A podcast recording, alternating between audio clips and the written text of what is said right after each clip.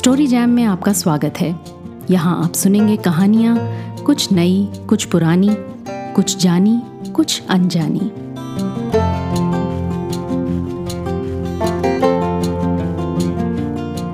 सौत्यजीत राय को कौन नहीं जानता? विश्व के सबसे विख्यात फ़िल्म निर्देशकों में से एक। लेखक, संपादक, संगीतकार, चित्रकार, अनगिनत कलाओं के ज्ञानी। आज उन्हीं की लिखी एक कहानी सुना रही हूँ। उनकी कई और कहानियों की तरह, ये कहानी भी एक सामान्य शहरी जीवन में घटी छोटी सी मामूली सी घटना के बारे में है। लेकिन उसके ज़रिए आम आदमी की मानसिकता के बारे में बहुत कुछ कह जाती है। कहानी खत्म होने पर भी इसके पात्रों के बारे में आप बाद में भी सोचने पर विवश हो जाते हैं।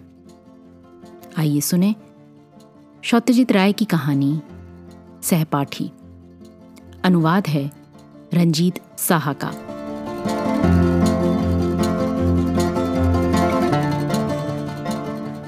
अभी सुबह के सवा नौ बजे हैं। मोहित सरकार ने गले में टाई का फंदा डाला ही था कि उसकी पत्नी अरुणा कमरे में आई और बोली, तुम्हारा फ़ोन। अब अभी कौन फ़ोन कर सकता है भला? मोहित का ठीक साढ़े नौ बजे दफ्तर जाने का नियम रहा है। अब घर से दफ्तर को निकलते वक्त तुम्हारा फ़ोन सुनकर स्वभावतः मोहित की त्योरियाँ चढ़ गईं। अरुणा ने बताया, वो कभी तुम्हारे साथ स्कूल में पढ़ता था। स्कूल में? अच्छा नाम बताया? उसने कहा कि जय नाम बताने पर ही वो समझ जाएगा। मोहित सरकार ने कोई तीस साल पहले स्कूल छोड़ा होगा। उसकी क्लास में चालीस लड़के रहे होंगे। अगर वो बड़े ध्यान से सोचे भी तो ज़्यादा से ज़्यादा बीस साथियों के नाम याद कर सकता है। और इसके साथ उनका चेहरा भी। सौभाग्य से जय या जयदेव के नाम और चेहरे की याद अब भी उसे है। वो क्लास के सबसे अच्छे लड़कों में से एक था। गोरा, सुंदर सा चेहरा, पढ़ने लिखने में होशियार, खेलकूद में भी आगे, हाई जंप में अव्वल। कभी कभी वो ताश के खेल भी दिखाया करता था और हाँ कैसब्लांका की आवृत्ति में उसने कोई पदक भी जीता था। स्कूल से निकलने के बाद मोहित ने उसके बारे में कभी कोई खोज खबर नहीं ली। लेकिन आज, इतने सालों के बाद भी, अपनी दोस्ती के बावजूद, अपने सहपाठी रहे इस आदमी के बारे में कोई खास लगाव महसूस नहीं कर रहा था।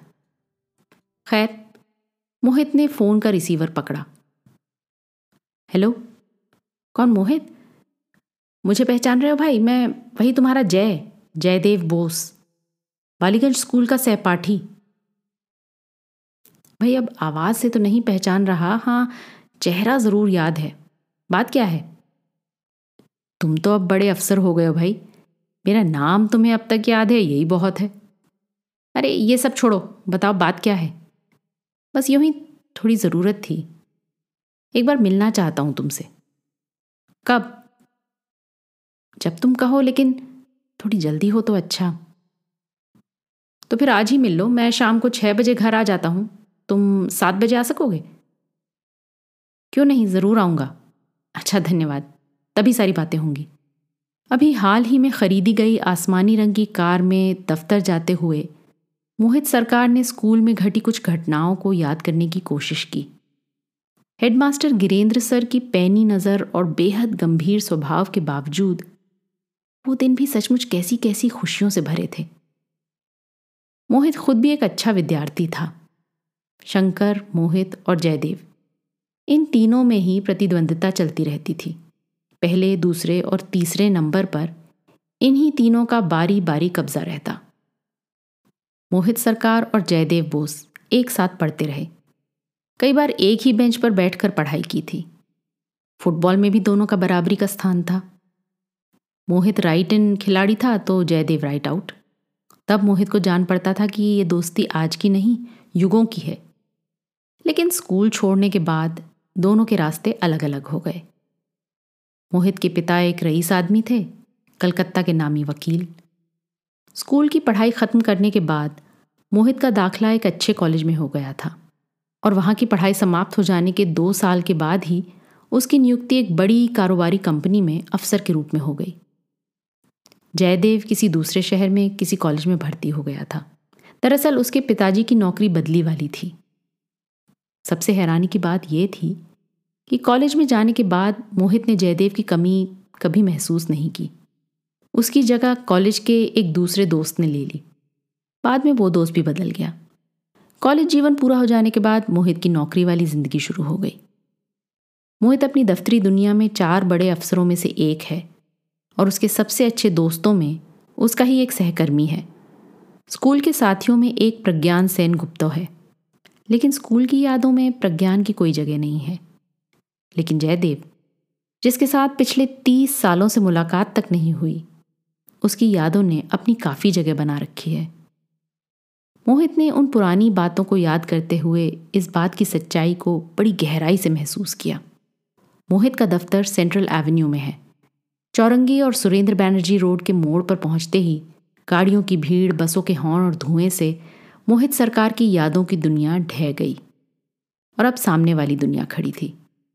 अपनी कलाई घड़ी पर नज़र दौड़ाते ही वो समझ गया कि आज वो तीन मिनट देर से दफ्तर पहुँच रहा है। दफ्तर का काम निपटाकर मोहित जब ली रोड स्थित अपने घर पहुँचा तो बालीगंज गवर्नमेंट स्कूल के बारे में उसके मन में रत्ती भर भी याद नहीं बची थी। यहाँ तक कि वो सुबह टेलीफोन पर हुई बात के बारे में भी भूल चुका था।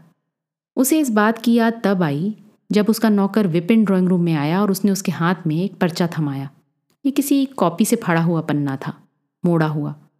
उस पर अंग्रेज़ी में लिखा था, Jaidev Bose as per appointment radio पर बीबीसी से आ रही खबरों को सुनना बंद कर मोहित ने विपिन से कहा, उसे अंदर आने को कहो। लेकिन उसने दूसरे ही पल ये महसूस किया कि जय इतने दिनों बाद मुझसे मिलने आ रहा है, उसके नाश्ते के लिए कुछ मंगा लेना चाहिए था। दफ्तर से लौटते हुए पार्क स्ट्रीट से वो बड़े आराम से केक या पेस्ट्री वगैरह कुछ ला सकता था, लेकिन उसे जय के आने की बात याद ही नहीं रही। पता नहीं उसकी पत्नी ने इसके बारे में कुछ इंतज़ाम कर रखा है या नहीं। पहचान रहे हो? इस सवाल को सुनकर और इसके बोलने वाले की ओर देखकर मोहित सरकार की मनोदशा कुछ ऐसी हो गई कि बैठक वाले कमरे की सीढ़ी पार करने के बाद भी उसने नीचे की ओर एक कदम और बढ़ा दिया, जबकि वहाँ कोई सीढ़ी नहीं थी। कमरे की चौखट पार करने के बाद जो सज्जन अंदर दाखिल हुए, उन्होंने ढीली ढाली सूती पतलून पहन रखी थी। इसके ऊपर एक घटिया छापे वाली सूती कमीज। दोनों पर कभी इस्त्री की गई हो ऐसा नहीं लगता था। कमीज के कॉलर से जो सूरज झाँक रही थी, उसे देखकर मोहित अपनी याद में बसे जयदेव से उसका कोई तालमेल नहीं बिठा सका। आने वाले का चेहरा सूखा, गाल पिचके, आँखें धसी। देह का रंग धूप में तप तप कर काला पड़ गया था। इस चेहरे पर तीन चार दिनों की कच्ची पक्की मूछें उगी थी। माथे के ऊपर एक मस्सा और कनपटियों पर बेतरतीब ढंग से फैले ढेर सारे पके हुए बाल। उस आदमी ने यह सवाल झूठी हँसी के साथ पूछा था। उसकी दांतों की कतार भी मोहित को दिख पड़ी। पान खा खा कर सड़ गए थे। ऐसे दांतों से हंसने वाले को सबसे पहले अपना मुँह हथेली से ढांप लेना चाहिए। काफ़ी बदल गया हूँ ना? बैठो। सामने वाले सोफे पर उसके बैठ जाने के बाद मोहित भी अपनी जगह पर बैठ गया। मोहित के विद्यार्थी जीवन की तस्वीर उसके एक एल्बम में पड़ी है। उस तस्वीर में चौदह साल के मोहित को देखकर आज के मोहित को पहचानना बहुत मुश्किल नहीं है। तो फिर सामने बैठे जय को पहचान पाना इतना कठिन क्यों हो रहा है? सिर्फ़ तीस सालों में क्या चेहरे में इतना बदलाव आ सकता है? तुम्हें पहचान पाने में कोई मुश्किल नहीं हो रही। रास्ते पर भी देख लेता तो पहचान जाता।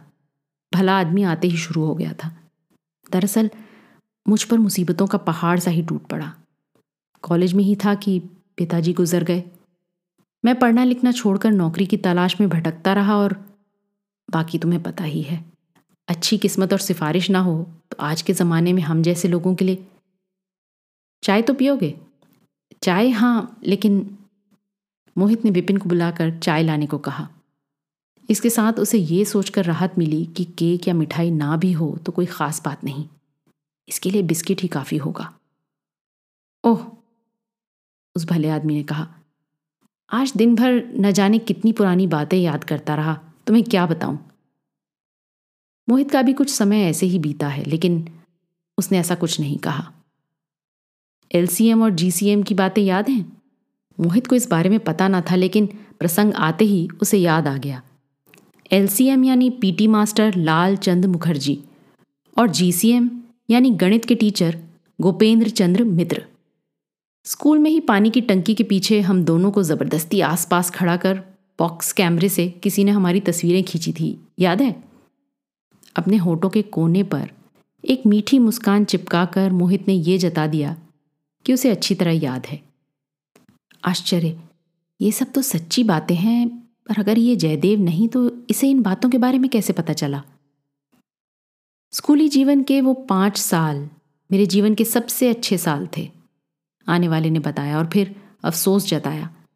वैसे दिन अब दोबारा कभी नहीं आएँगे भाई। लेकिन तुम तो लगभग मेरी ही उम्र के हो। मोहित इस बात को कहे बिना रह नहीं पाया। मैं तुमसे कोई तीन चार महीने छोटा ही हूँ। तो फिर तुम्हारी ये हालत कैसे हुई? तुम तो गंजे हो गए। परेशानी और तनाव के सिवा और क्या वजह होगी? आगंतुक ने बताया। हालाँकि गंजापन तो हमारे परिवार में पहले से ही रहा है। मेरे बाप और दादा दोनों ही गंजे हो गए थे सिर्फ़ पैंतीस साल की उम्र में। मेरे गाल धस गए हैं। हाड़ तोड़ मेहनत की वजह से और ढंग का खाना कहाँ नसीब होता है? और तुम लोगों की तरह मेज़ कुर्सी पर बैठकर तो हम लोग काम नहीं कर सकते। पिछले सात साल से एक कारखाने में काम कर रहा हूँ। इसके बाद मेडिकल सेल्समैन के नाते इधर उधर दौड़ भाग। बीमे की दलाली, इसकी दलाली, उसकी दलाली। किसी एक काम में ठीक से जुटे रहना अपने नसीब में कहाँ? अपने ही जाल में फंसी मकड़ी की तरह इधर उधर घूमता रहता हूँ। कहते हैं ना, देह धरे का दंड। देखना है ये देह भी कहाँ तक साथ देती है। तुम तो मेरी हालत देख ही रहे हो। विपिन चाय ले आया था। चाय के साथ सौंदेश और समोसा भी। गनीमत है पत्नी ने इस बात का ख्याल रखा था। लेकिन उसके सहपाठी की इस टूटी फूटी तस्वीर को देखकर वो क्या सोच रही होगी? इसका अंदाज़ा उसे नहीं हो पाया। तुम नहीं लोगे? आगंतुक ने पूछा। मोहित ने सिर हिलाकर कहा, नहीं, अभी अभी पी है। सौंदेश तो ले लो। नहीं, तुम शुरू करो। भले आदमी ने समोसा उठाकर मुँह में रखा और इसका एक टुकड़ा चबाते चबाते बोला, बेटे का इम्तिहान सिर पर है और मेरी परेशानी ये है मोहित भाई कि मैं उसके लिए फ़ीस के रुपए कहाँ से जुटाऊं? कुछ समझ में नहीं आता। अब आगे कुछ कहने की ज़रूरत नहीं थी। मोहित समझ गया। इसके आने से पहले ही उसे समझ लेना चाहिए था कि माजरा क्या है। आर्थिक सहायता और इसके लिए प्रार्थना। आखिर ये कितनी रकम की मदद मांगेगा? अगर बीस पच्चीस रुपए दे देने पर पिंड छूट सके तो वो खुशकिस्मती होगी। और अगर मदद नहीं की तो बला नहीं टलेगी। पता है मेरा बेटा बड़ा होशियार है। अगर उसे अभी ये मदद नहीं मिली तो उसकी पढ़ाई बीच में ही रुक जाएगी। मैं जब जब इस बारे में सोचता हूँ, मेरी रातों की नींद हराम हो जाती है। प्लेट से दूसरा समोसा उड़ चुका था। मोहित ने मौका पाकर किशोर जयदेव के चेहरे से इस आगंतुक के चेहरे को मिलाकर देखा और अब उसे पूरा यकीन हो गया कि उस बालक के साथ इस अधेड़ आदमी का कोई मेल नहीं। इसलिए कह रहा था कि चाय की चुस्की भरते आगंतुक ने आगे कहा अगर तुम सौ डेढ़ सौ रुपये अपने इस पुराने दोस्त को दे सको तो? वेरी सॉरी क्या? मोहित ने मन ही मन ये सोच रखा था कि अगर बात रुपए पैसे पर आई तो वो एकदम ना कर देगा। लेकिन अब जाकर उसे लगा कि इतनी रुखाई से मना करने की ज़रूरत नहीं थी। इसलिए अपनी गलती की मरम्मत करते हुए उसने बड़ी नरमी से कहा सॉरी भाई, अभी मेरे पास कैश रुपए नहीं हैं। मैं कल आ सकता हूँ। मैं कलकत्ता से बाहर जा रहा हूँ। तीन दिनों के बाद लौटूँगा। तुम तुम रविवार को आ जाओ। रविवार को? आगंतुक थोड़ी देर तक चुप रहा। मोहित ने भी मन ही मन में कुछ ठान लिया था। ये वही जयदेव है, इसका कोई प्रमाण नहीं है। कलकत्ता के लोग एक दूसरे को ठगने के लिए हज़ार तरीके जान गए हैं। किसी के पास से तीस साल पहले की बालीगंज स्कूल की कुछ घटनाओं के बारे में जान लेना कोई मुश्किल काम नहीं। मैं रविवार कितने बजे आ जाऊँ? सवेरे सवेरे ही ठीक रहेगा। शुक्रवार को ईद की छुट्टी है। मोहित ने पहले से ही तय कर रखा है कि वो अपनी पत्नी के साथ बारुईपुर के एक मित्र के यहाँ, उनके बागान बाड़ी में जाकर सप्ताहांत मनाएगा। वहाँ दो तीन दिन रुक कर रविवार की रात को ही घर लौट पाएगा। इसलिए वो भला आदमी जब रविवार की सुबह घर पर आएगा तो मुझसे नहीं मिल पाएगा। इस बहाने की ज़रूरत नहीं पड़ती।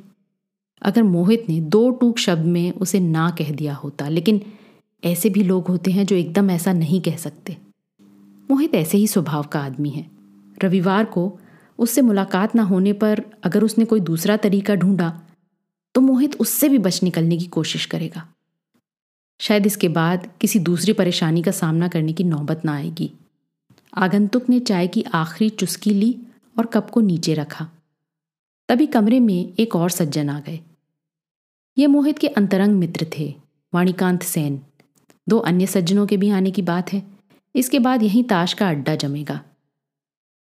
उसने आगंतुक की तरफ़ शक की नज़र से देखा। मोहित इसे भाप गया।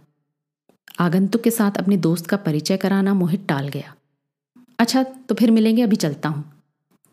कहकर अजनबी आगंतुक उठ खड़ा हुआ। तू मुझ पर ये उपकार कर दे, मैं सचमुच तेरा ऋणी रहूँगा। उस भले आदमी के चले जाने के बाद वाणीकांत ने मोहित की ओर हैरानी से देखा और पूछा, ये आदमी तुमसे तू कहकर बात कर रहा था? बात क्या है? इतनी देर तक तो तुम ही कहता रहा था। बाद में तुम्हें सुनाने के लिए ही अचानक तू कह गया। कौन है ये आदमी? मोहित कोई जवाब दिए बिना बुक शेल्फ की ओर बढ़ गया और उस पर से एक पुराना फ़ोटो एल्बम बाहर निकाल लाया। फिर इसका एक पन्ना उलटकर वाणीकांत के सामने बढ़ा दिया। ये तुम्हारे स्कूल का ग्रुप है शायद? हाँ। बोटानिक्स में हम लोग पिकनिक में गए थे, मोहित ने बताया। ये पाँचों कौन कौन हैं? मुझे नहीं पहचान रहे। रुको, ज़रा देखने तो दो। एल्बम को अपनी आँखों के थोड़ा नज़दीक ले जाते ही बड़ी आसानी से वाणीकांत ने अपने मित्र को पहचान लिया। अच्छा अब मेरी बाई ओर खड़े इस लड़के को अच्छी तरह देखो। तस्वीर को अपनी आँखों के कुछ और नज़दीक लाकर वाणीकांत ने कहा हाँ देख लिया। अरे, यही तो है वो भला आदमी जो अभी अभी यहाँ से उठकर गया है, मोहित ने बताया। स्कूल से ही जुआ खेलने की लत तो नहीं लग गई इसे। एल्बम को तेज़ी से बंद कर उसे सोफे पर फेंकते हुए वाणीकांत ने फिर कहा, मैंने इस आदमी को कम से कम तीस बत्तीस बार रेस के मैदान में देखा है। तुम ठीक कह रहे हो। मोहित सरकार ने हामी भरी और इसके बाद आगंतुक के साथ क्या क्या बातें हुई, इस बारे में बताया। अरे, थाने में खबर कर दो, वाणीकांत ने उसे सलाह दी। कलकत्ता अब ऐसे ही चोरों, लुटेरों और उचक्कों का डिपो हो गया है। इस तस्वीर वाले लड़के का ऐसा पक्का जुआड़ी बन जाना नामुमकिन है। असंभव। मोहित हौले से मुस्कुराया और फिर बोला, रविवार को जब मैं उसे घर पर नहीं मिलूँगा तो पता चलेगा। मुझे लगता है इसके बाद ये इस तरह की हरकतों से बाज आएगा। अपने बारुईपुर वाले मित्र के यहाँ पोखर की मच्छी, पोल्ट्री के ताज़े अंडे और पेड़ों में लगे आम, अमरूद, जामुन, डाब और सीने से तकिया लगाकर ताश खेलकर तन मन की सारी थकान और जकड़न दूर कर मोहित सरकार, रविवार की रात ग्यारह बजे जब अपने घर लौटा तो अपने नौकर विपिन से उसे खबर मिली कि उस दिन शाम को जो सज्जन आए थे, वो आज सुबह भी घर आए थे। कुछ कहकर गए हैं? जी नहीं, विपिन ने बताया। चलो जान बची। एक छोटी सी जुगत से बड़ी बला टली। अब वो नहीं आएगा। पिंड छूटा। लेकिन नहीं, आफत रात भर के लिए ही टली थी। दूसरे दिन सुबह यही कोई आठ बजे मोहित जब अपनी बैठक में अखबार पढ़ रहा था तो विपिन ने उसके सामने एक और तहाया हुआ पर्चा लाकर रख दिया। मोहित ने उसे खोलकर देखा। वो तीन लाइनों वाली चिट्ठी थी। भाई मोहित, मेरे दाएँ पैर में मोच आ गई है। इसलिए बेटे को भेज रहा हूँ। सहायता के तौर पर जो थोड़ा बहुत बन सके, इसके हाथ में दे देना, बड़ी कृपा होगी। निराश नहीं करोगे? इस आशा के साथ इति। तुम्हारा जय। मोहित समझ गया कि अब कोई चारा नहीं है। जैसे भी हो, थोड़ा बहुत देकर जान छुड़ानी है। ये तय कर उसने नौकर को बुलाया और कहा, ठीक है, छोकरे को बुलाओ। थोड़ी देर बाद ही एक तेरह चौदह साल का लड़का दरवाजे से अंदर दाखिल हुआ। मोहित के पास आकर उसने उसे प्रणाम किया और फिर कुछ कदम पीछे हटकर चुपचाप खड़ा हो गया। मोहित उसकी तरफ़ कुछ देर तक बड़े गौर से देखता रहा। इसके बाद कहा, बैठ जाओ। लड़का थोड़ी देर तक किसी उधेड़ बुन में पड़ा रहा, फिर सोफे के किनारे अपने दोनों हाथों को गोद में रखकर बैठ गया। मैं अभी आया। मोहित ने दूसरे तल्ले पर जाकर अपनी पत्नी के आंचल से चाबियों का गुच्छा खोला। इसके बाद अलमारी खोलकर पचास रुपए के चार नोट बाहर निकाल, एक लिफाफे में भरे और अलमारी बंद कर नीचे बैठक खाने में वापस आ गया। क्या नाम है तुम्हारा? जी, संजय कुमार बोस। इसमें रुपए हैं। बड़ी सावधानी से ले जाना होगा। लड़के ने सिर हिलाकर हामी भरी। कहाँ रखोगे? इधर, ऊपर वाली जेब में। ट्राम में जाओगे या बस से? जी, पैदल। पैदल? तुम्हारा घर कहाँ है? मिर्ज़ापुर स्ट्रीट में। भला इतनी दूर पैदल जाओगे? पिताजी ने पैदल ही आने को कहा है। अच्छा तो फिर एक काम करो। तुम एक घंटा यहीं बैठो, ठीक है? नाश्ता कर लो। यहाँ ढेर सारी किताबें हैं, इन्हें देखो। मैं नौ बजे दफ्तर निकलूँगा। मुझे दफ्तर छोड़ने के बाद मेरी गाड़ी तुम्हें तुम्हारे घर छोड़ देगी। तुम ड्राइवर को अपना रास्ता बता सकोगे ना? मोहित ने पूछा। लड़के ने सिर हिलाकर कहा, जी हाँ। मोहित ने विपिन को बुलाया और इस लड़के संजय बोस के लिए चाय वगैरह लाने का आदेश दिया। फिर दफ्तर के लिए तैयार होने ऊपर वाले कमरे में चला गया। आज वो अपने को बहुत हल्का महसूस कर रहा है और साथ ही बहुत ही खुश। जय को देखकर पहचान न पाने के बावजूद, उसके बेटे संजय में उसने अपना तीस साल पुराना सहपाठी पा लिया था।